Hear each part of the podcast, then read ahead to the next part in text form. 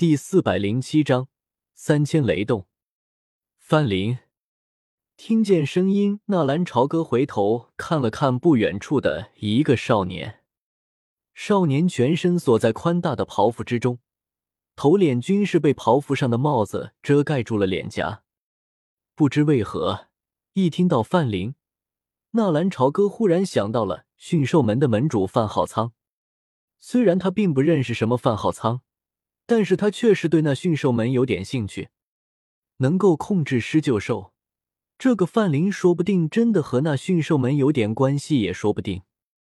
纳兰朝歌本想说让他不必绕路，径直走就是，但是想了想，还是不要冒险了。七阶的魔兽已经可以化形，而且破坏力惊人，他的任务还是先把学生安全的送回内院再说。一头狮鹫兽可以乘坐十个人，除了五个外院的学生，还有一个驾驭狮鹫兽的内院弟子，一个内院强榜高手。当然了，在最前面的那头狮鹫兽上面坐着小医仙一行五人，还有纳兰朝歌。喂，听说你们是这一届的最强，那你们可要小心了。这内院的火能捕猎大赛，他们专门找最强下手的。一位驾驶狮鹫兽的学生看了一眼身边的小医仙和虎家，嘿嘿笑道：“来就来呗，谁怕谁啊？”军马吕不服气的撇了撇嘴。现在他有天师古脉，加上纳兰朝歌给的那几种斗技，再加上他刚刚练成的声波斗技龙空天象，军马吕有种天下无敌的感觉。其实玄阶高级的斗技并不是那么容易练成的。但是有纳兰朝歌的丹药支撑，军马吕只用了三天的功夫，就把那龙空天象练出了小有成就。临阵对敌，猛然吼那么一嗓子，还真有一种震慑心神的感觉。不过也只能是小有成就而已。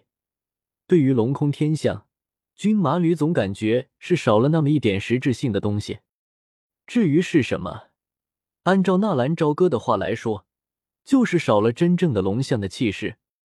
听说你们内院有个强榜，现在排在第一的是谁？虎家问道。第一？不知道，听说是个很神秘的人。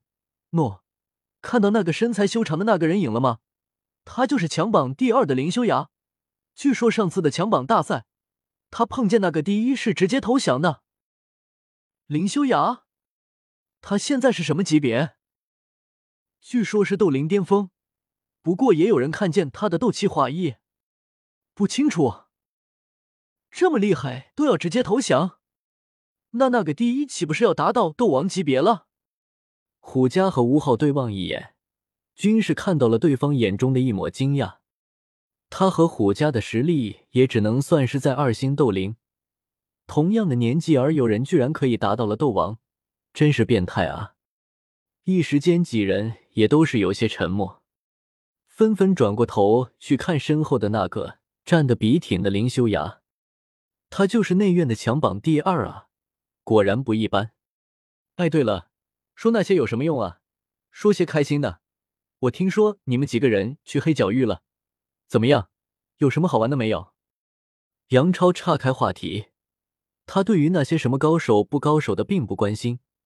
或许是和家族的职业有关，他最关心的还是那个情报。那个控制狮鹫兽的学生神情微微一愣，看了一眼杨超，说道：“真是没有想到，你的情报倒是挺快的。我们这么隐秘的行踪，你都知道。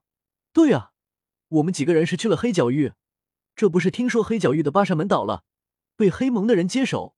为了重整黑角域的风气，他们举办了空前巨大的一次拍卖会。”拍卖会，纳兰朝歌心神一动，萧炎和雪儿是不是也去参加那个拍卖会了？咦，纳兰长老你怎么知道的？难道你也去了？不可能啊，我们没有看到你啊！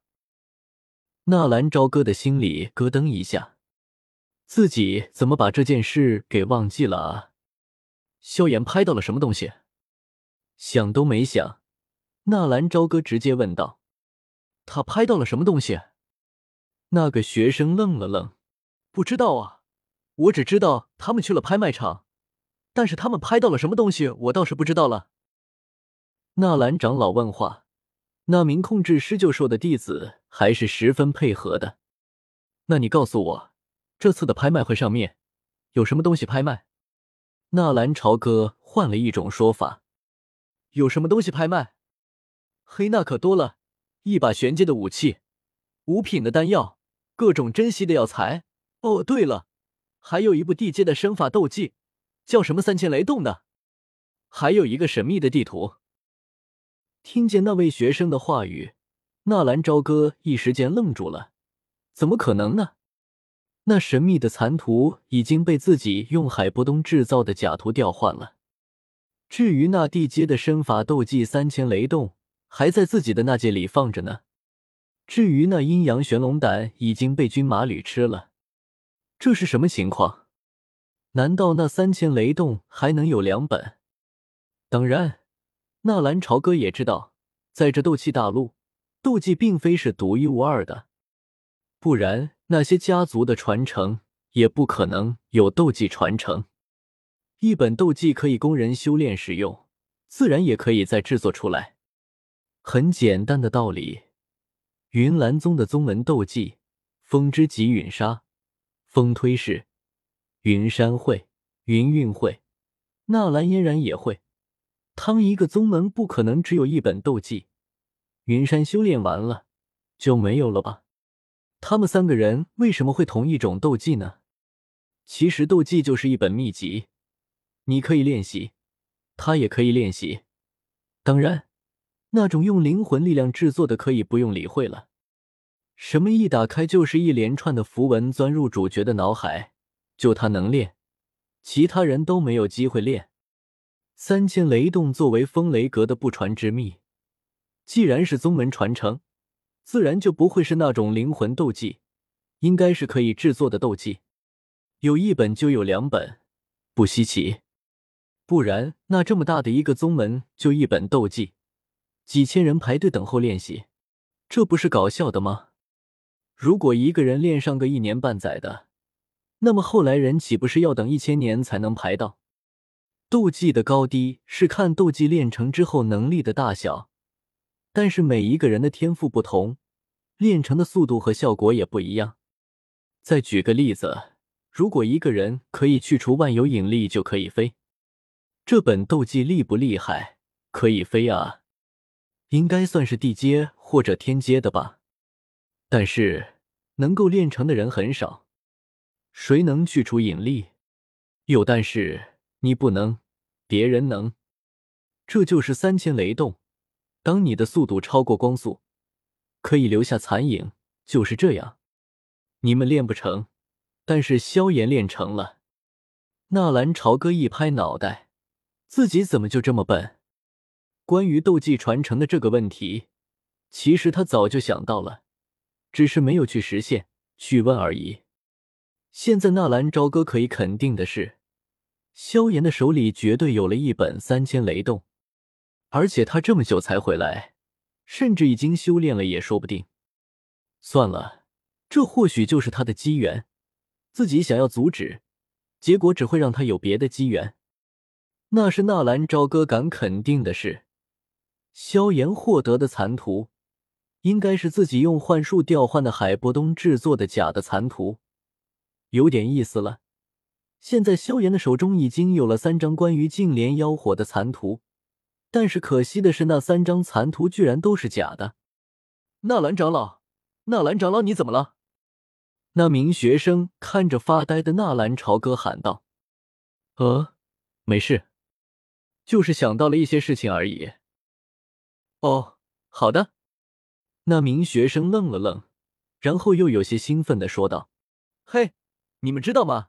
听说八扇门做了一次丑事，他们居然用二品的丹药冒充七品的阴阳玄龙丹。”纳兰朝歌没有听下去，而是在思考一些其他的事情。随着施救兽群的深入，越来越多魔兽出现，而且阶别也是越来越高，不时的甚至还可以看见。那体型巨大的魔兽在下面追逐兽群，而且不只是在陆地上的魔兽追逐，其中还有几头会飞的魔兽，甚至追了过来。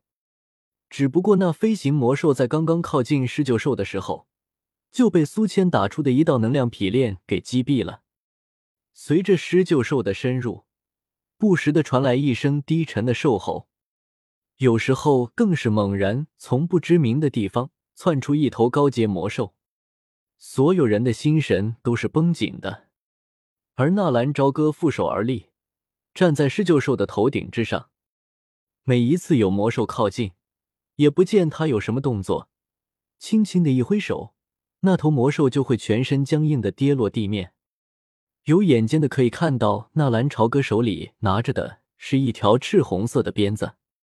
让人奇怪的是，那两个的鞭法简直可以说是出神入化。不论什么级别的魔兽，也不论是天上飞的，地上跑的。只要是靠近狮鹫兽，纳兰朝歌总会是一鞭子就给抽晕过去。苏千也不敢有丝毫的怠慢，因为他要穿过一片原始森林，而且要再在那森林之中行走一段时间，那也是最危险的。一个不慎，就是全军覆没也也有可能。因为那种情况并不是没有发生过。当年苏谦因为有事没有来接应学生。结果护送的长老只是斗皇阶别，他们碰上了七阶高级的魔兽。那一年，迦南学院损失了两名斗皇长老，五十名外院的精英学生。纳兰长老要小心了，前面要穿过的就是一片原始密林，而这这密林连通深处，经常有高级的魔兽跑出来。前几天我们出来的时候，就是在这里碰到了一头七阶的魔兽。范林，向着外围走，我们绕过去。好的，大长老。那个叫做范林的立刻在口中搓出了另一种音调。那些狮鹫兽也是忽然调转了方向，向着另一边飞过去。也就是在整个狮鹫兽刚刚调转方向的时候，忽然一头魔兽从下方猛然跃了出来，冲着他们就冲了上来。